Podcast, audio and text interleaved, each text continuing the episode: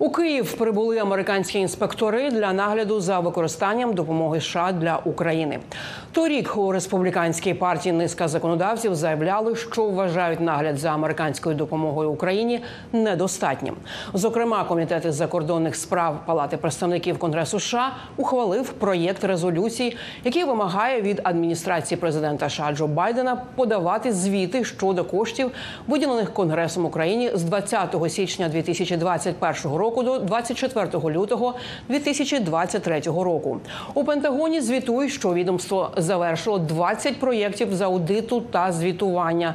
А зараз здійснює чи планує іще 29 таких проєктів із перевірки.